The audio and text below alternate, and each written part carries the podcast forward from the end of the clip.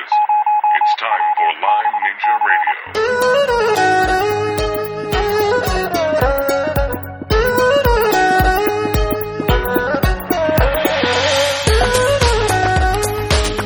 Hello and welcome to episode 13 of Lyme Ninja Radio. I'm your host, McKay Rippey. With me is my producer, Aurora. Hello.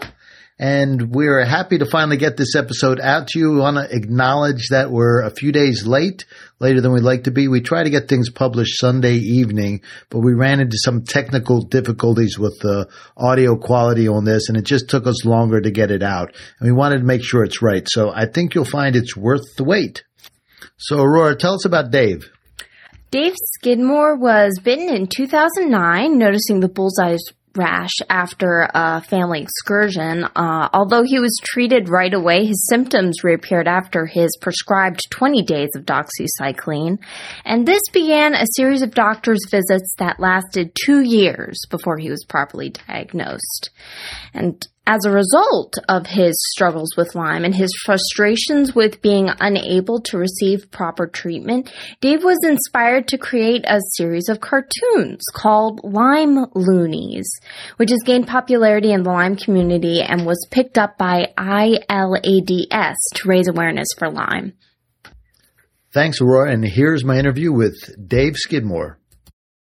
Hello, Dave. It's McKay Rippey. Hey, McKay, how are you? Quite well. Awfully nice to hear from you. Likewise. I'm glad to be on the phone with you. Well, I thank you for the call. So I've got a question for you. Yes, sir. When did you start drawing cartoons? Gosh, McKay, I all said in bios or otherwise, I think some of my cartoons are still on the on some school desk somewhere. uh, so you know, I, I I've been drawing since I was was a kid, but I didn't really start taking it seriously until a few years ago. I had a suspicion that you were elementary school cartoonist. yes, and yes, and I paid for a couple of them. Little after school activity. yeah, yeah, yeah, that or standing in the hall was where you could find me a lot of the time. So were your subjects the teachers? Oh my gosh, uh, they could have been that or I've always found laughter, if you will, to be my defense mechanism and whether it be handing a note if you will, to another kid with a cartoon or that sort of thing. Uh, and as I say, I got caught many, many times. Tell me the story of the time you got in the most trouble.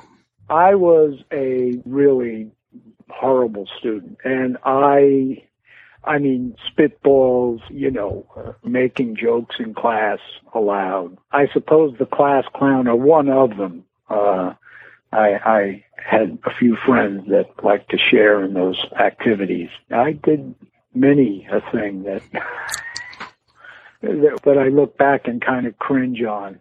As I say, school and I didn't get along too well. So did you make it through high school? I barely made it through high school. I, uh, I honestly, I, I don't know how I did looking back. And in fact, I was so bad a student that when I finally did graduate, I honestly, was either just get a job. I had no intention or inclination of college. So I went right into the uh, military and spent a good few years with them. It certainly was a, an awakening. well, the military can be boot camp for humor. Yeah, well, there again, I I must say I chose my humor a little bit carefully, more carefully than I did in high school. The, the, drill sergeants didn't make you stand out in the hall. no, no. As I say, I I chose a little more carefully with those guys as as opposed to high school. But uh, as I say, that that was quite an eye opener. What was your job? Were you in the army? No, actually, I was in the uh, Navy and I was a parachute rigger. And I was attached to a fleet in Virginia Beach. Yeah. And we would go out on these carrier calls on an aircraft carrier uh, for you know a couple of months at a time with five thousand other guys. That that was fun, and I would pack parachute and made sure that the pilot's gear was survival gear was intact, and so basically everything we did we had to put our John Hancock on, and if something went awry, they knew who to look for. Yeah, that's serious business. Yeah, as, as I say, at 21 or 22, I maybe I didn't take it quite as seriously, but looking back, it was was no joke. Did did one of your uh, I don't know what to call them one of your parachutes ever get used? Um, not that I know of, and you know I did that for what was I in for active? I think four years. Honestly, I don't know. I don't know if any of us ever knew that. I I don't know. Well, Uh, and if one did have to, I suppose I would have known had it not opened. So.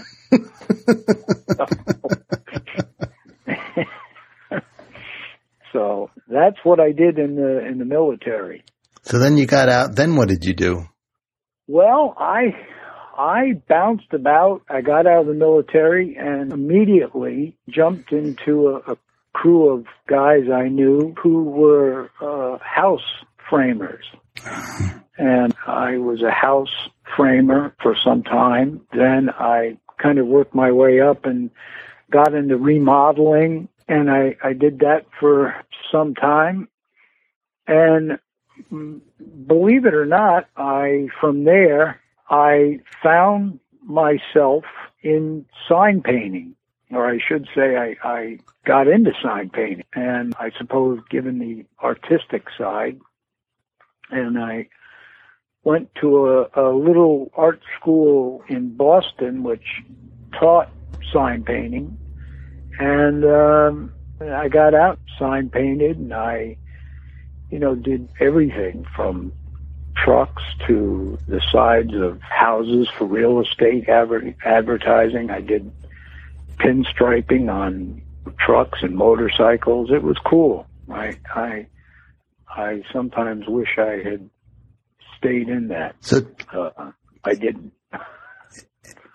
Is there still a call for sign painters, or is it all digital, printed on vinyl stuff now?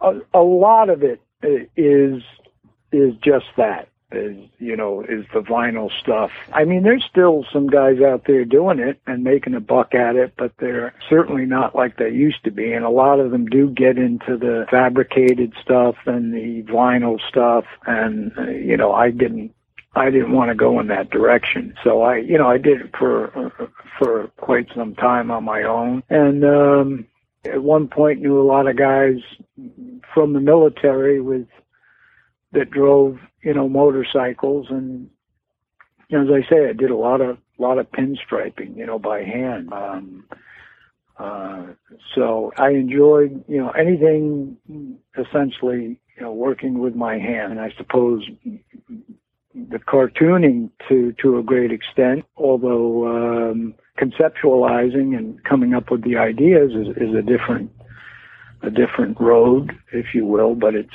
still working with your hands. Yeah, you're creating things, right? You're making Yeah. something. Yep. Yeah, exactly. As I say, whether whether it be with wood or, as I said, in the sign painting, or now in the uh, the cartoons, and most of which are, uh, as you know, line cartoons at this point. Yeah. So how did you get exposed to Lyme? What's that story? Well, I lived in Pennsylvania and uh, spent my last few years of high school in in Pennsylvania. What And parts? Uh, Allentown. Yeah. Okay.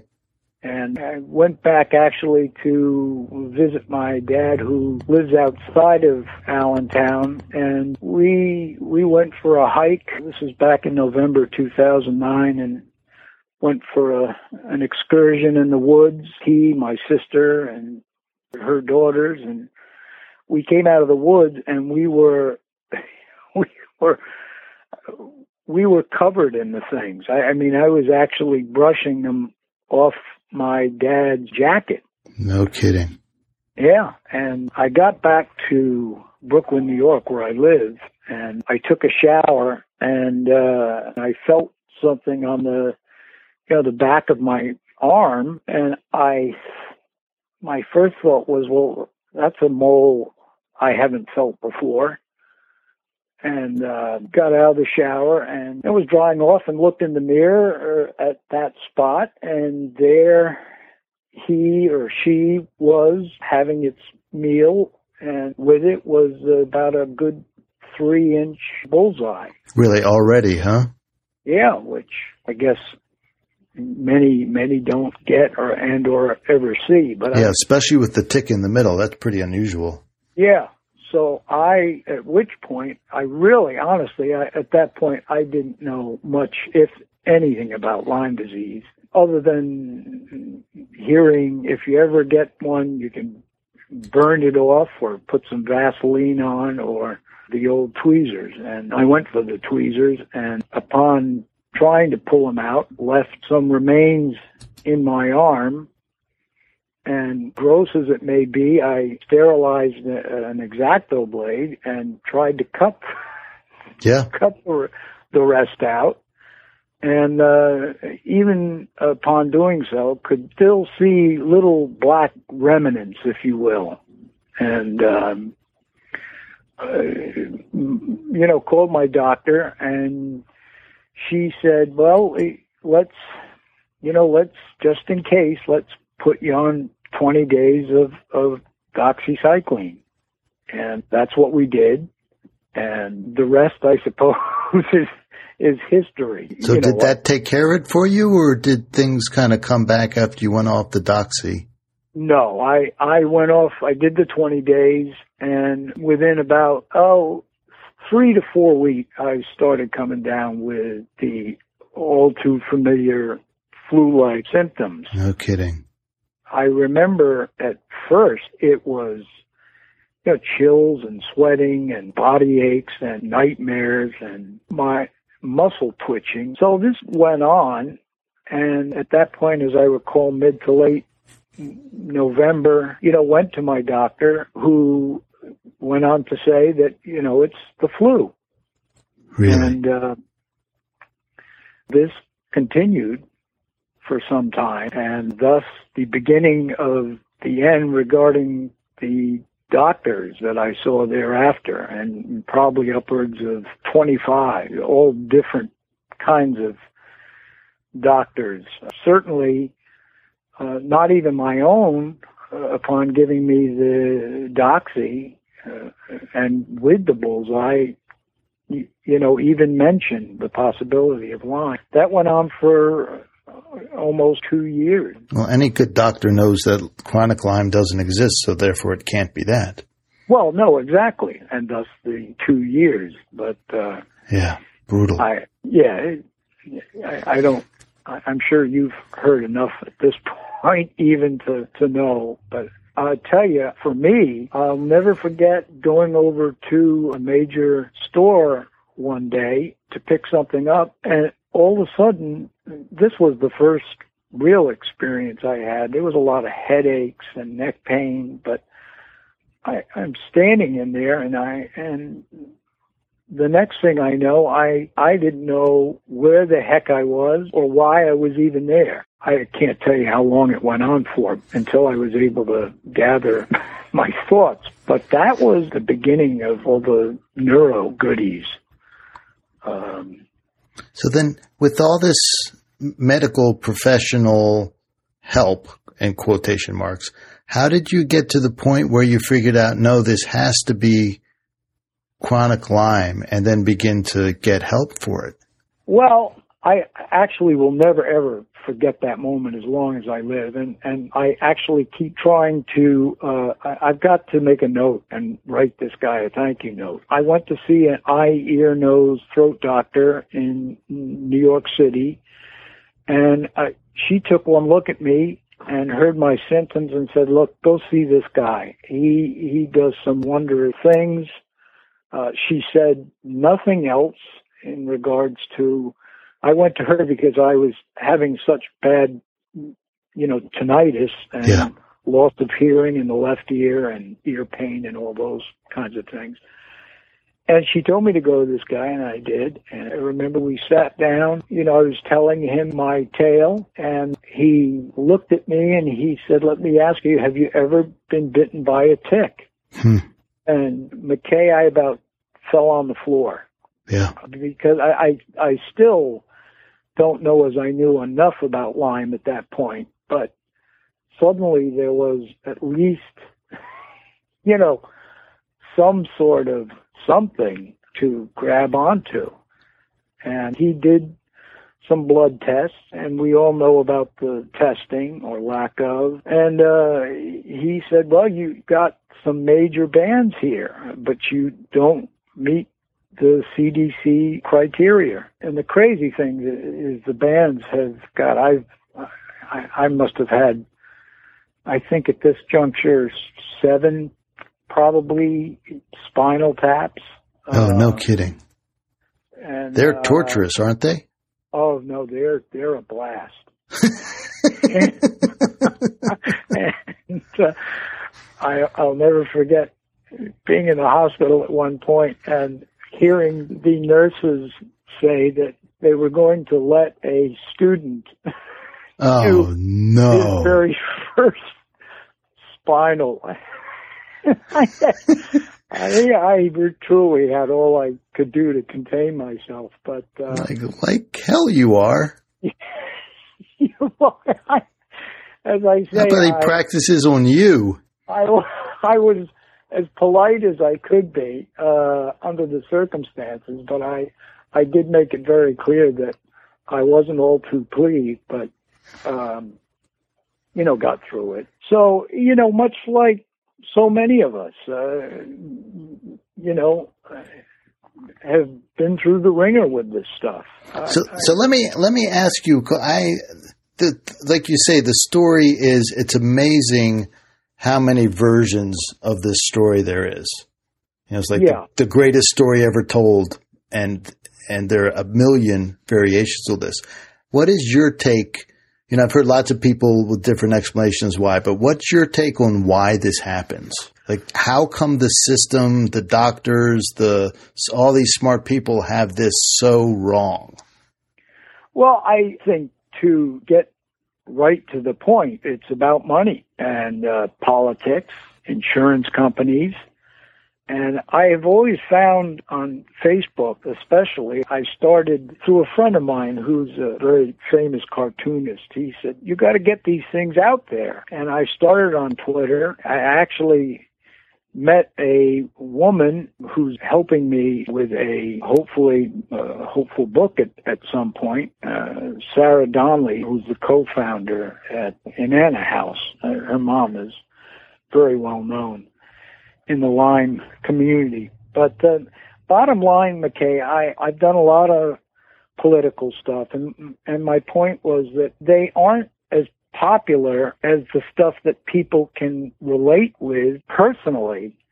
But I kind of since day one have wanted to voice my own thoughts on this stuff. And the more one reads and um, finds out uh, about, you can draw your own conclusions. I think much like the AIDS campaign, uh, you know, in the beginning, which was ignored by and large. You know, this is not too dissimilar. And uh, unfortunately, what it's taking is more, more and more people, you know, becoming ill with this stuff. I remember specifically in 2013, I'm sure I share this elation over the announcement the CDC made that they went from 30,000 infected a year to 300,000. Yes, they And- they found that zero locked in a closet somewhere and put Yeah, it back where yeah. it belonged, right? Yeah, it,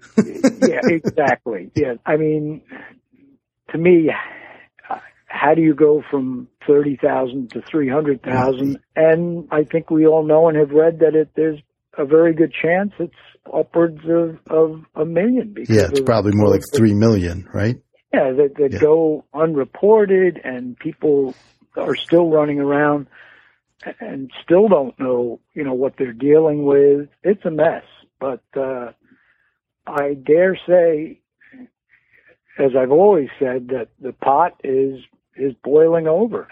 You know, things like this latest story on the Hampton. I mean, they're getting clobbered out there, and there's so many so many places still that these organizations are saying that this stuff doesn't exist, like Texas and the Carolinas, and it's insane. It is exactly, you know, what it is, because um, there's some very, very sick people out there. Through Facebook, I've spoken to to whole families, you know, parents and kids dealing with this stuff. Yeah. It's, it's disgusting. It is.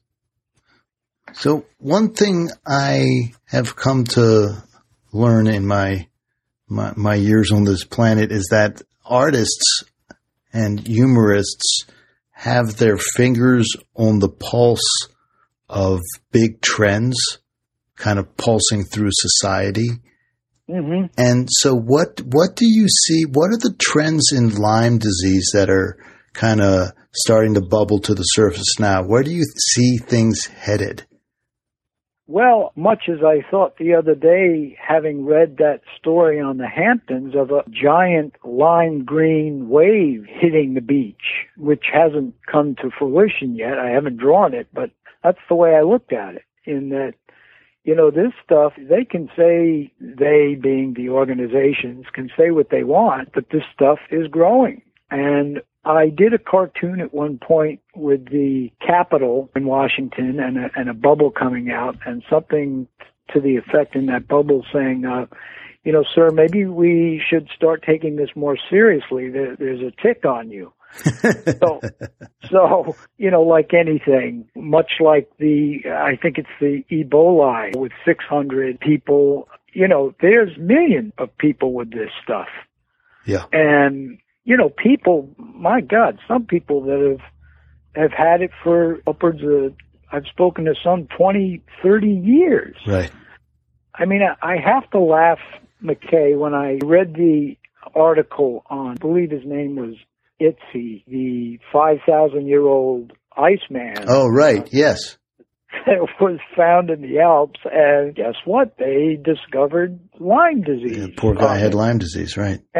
And more recently, there were four tick that were found in a in an ember. Uh, yeah, the the piece of amber. Yeah. Yeah, amber. And as I recall, I mean, I I think I think it was upwards of fifteen million years. Yeah. Uh, and they found the Borrelia in these ticks. So yeah, you know, I, I, I think this stuff has always been with us. And yeah. the, I'm I'm an acupuncturist, and part of the tradition of Chinese medicine is there's this idea of possession, uh, and it's how they would explain uh, some mental illness. But if you think of spirochete diseases, whether it's syphilis or Lyme disease or who knows what else is out there making people crazy, all of a sudden this this silly idea of being possessed isn't so crazy anymore.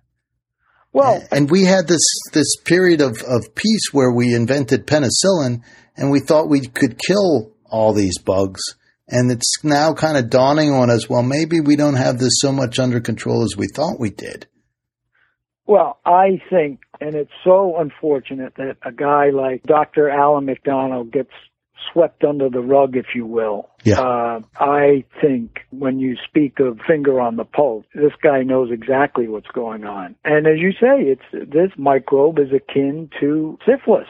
And for those that don't know, syphilis patients used to end up in padded cells. And I've often heard that the spirochete loves the joints. I mean, I, at this point, what doesn't love? But you know, loves the brain. And yeah, thus my naming of the cartoons themselves, you know, Lyme Loonies, which unto itself is controversial and has been from day one because there was a story written by Mary Beth Pfeiffer in the Poughkeepsie Journal, and I've often called her the, the pit bull of Lyme journalists. She wrote about a specific doctor who was the head of the uh, program officer at the Lyme disease research program at the NIH, and uh, an email was made public wherein it was said that upon saying goodbye, he said, well, I'll miss all of you people, the scientists, but not the Lyme loonies. so, so, so, I mean, I know there's some out there that, that don't agree with my tactic, but these doctors take the Hippocratic oath to do no harm. I, it's my feeling that a lot of these guys know exactly, you know, what's going on. Hmm. Do you know the story of Ignaz Semmelweis? Mm. He he was a physician in the mid 19 early mid 19th century and Mhm. he came up with the idea that doctors should wash their hands. Oh, I think I do recall something about that. He was I run thought he was crazy. or- he he was run out of the profession and he ended up in an insane asylum where within a week of being there he was beaten to death Oh my!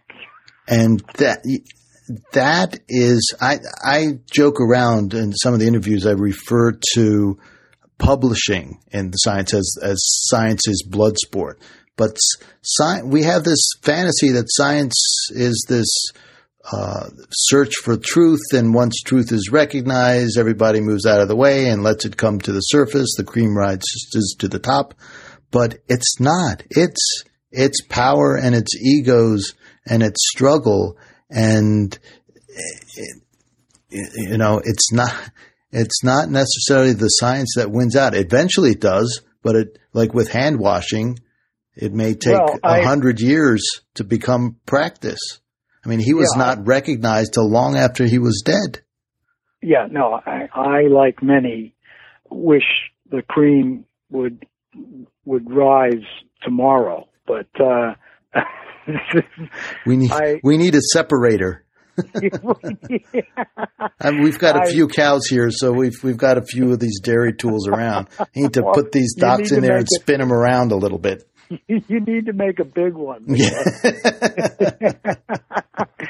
No, I mean, I recently spoken with someone upstate who's very involved politically, and I told her I stay out of that fray, uh, and I'll let those who are probably much smarter and and those that can deal in that arena do so. Um, Yeah. But again, I suppose my my voice and anybody that knows the cartoons, I've certainly taken my swipes at what I feel has been done to this community and and by whom.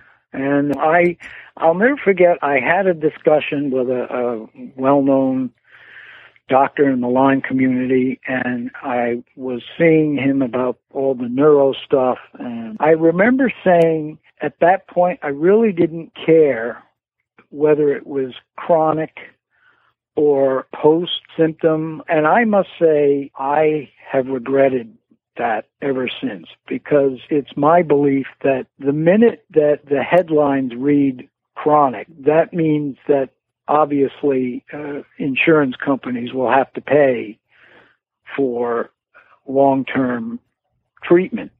And uh, again, it's my belief that the last thing that they want to do, especially given the numbers. So I do think that this is motivated by and large by money, greed, politics, and all of the above. Yeah. I've heard described recently as a perfect storm. Yeah, no, it, it is. And I, for one, hope, I hope it starts pouring.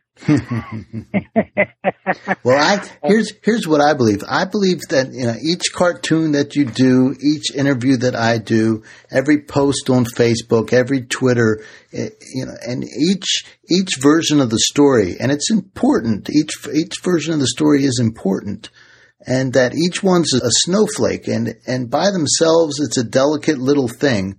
But I, I live in central New York, you know, a little further than upstate, but a little, and we are, we're in the snow belt.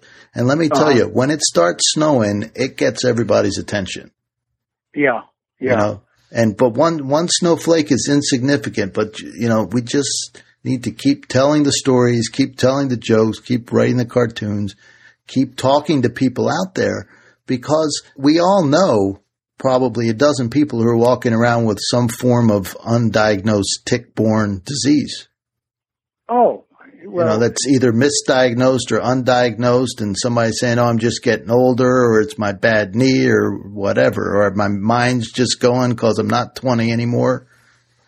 Well, there again, I did a, a cartoon of, of a doctor looking at a woman, and the joke being, he said, "You've got Lyme disease," and there's lip marks all over his face because she's so elated with having finally, you know, gotten a diagnosis. Uh, as I said, I don't envy anyone with any disease, but I feel uh, very strongly that, and I, you know, there could be a couple of other diseases around, but this one, we're definitely being kicked around like a can. But uh, again, as I mentioned earlier, I think that the numbers are are becoming such that behind closed doors they're whispering, "We got to do, we got to do something about Right. this." Well, I, I truly believe it is going to be like the hand washing, and all, a lot of these complicated diseases are just going to kind of fade away into history, and they're just going to be recognized as a as an infection.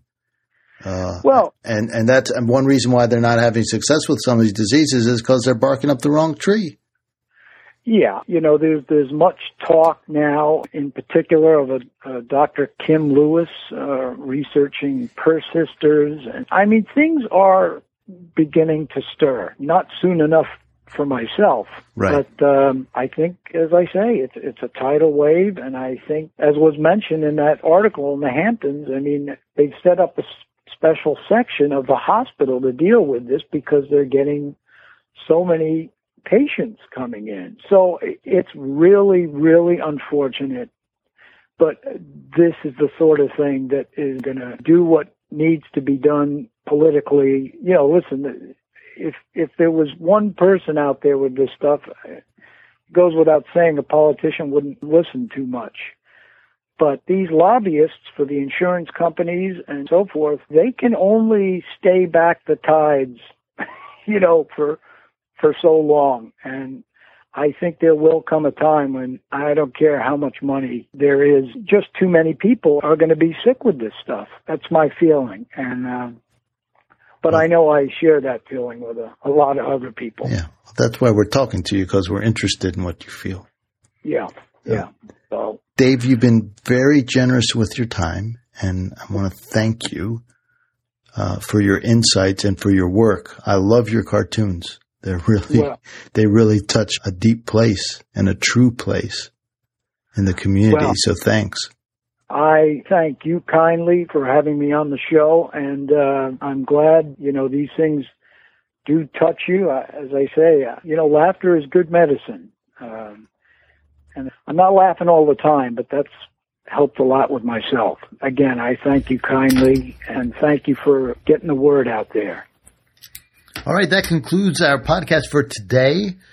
If you have any feedback for us, we'd love to hear from you. Please send us an email, or the email address is. Feedback at lymeninjaradio.com. Also, please like us on Facebook. You can also visit the website at www.lymeninjaradio.com. And also, you can get Lyme Ninja Radio from iTunes or from Stitcher. And if you have a moment, please uh, leave a review for us there too. We'd really appreciate it. And finally, Aurora, please tell us the ninja fact of the day. Did you know that ninjas can divide by zero?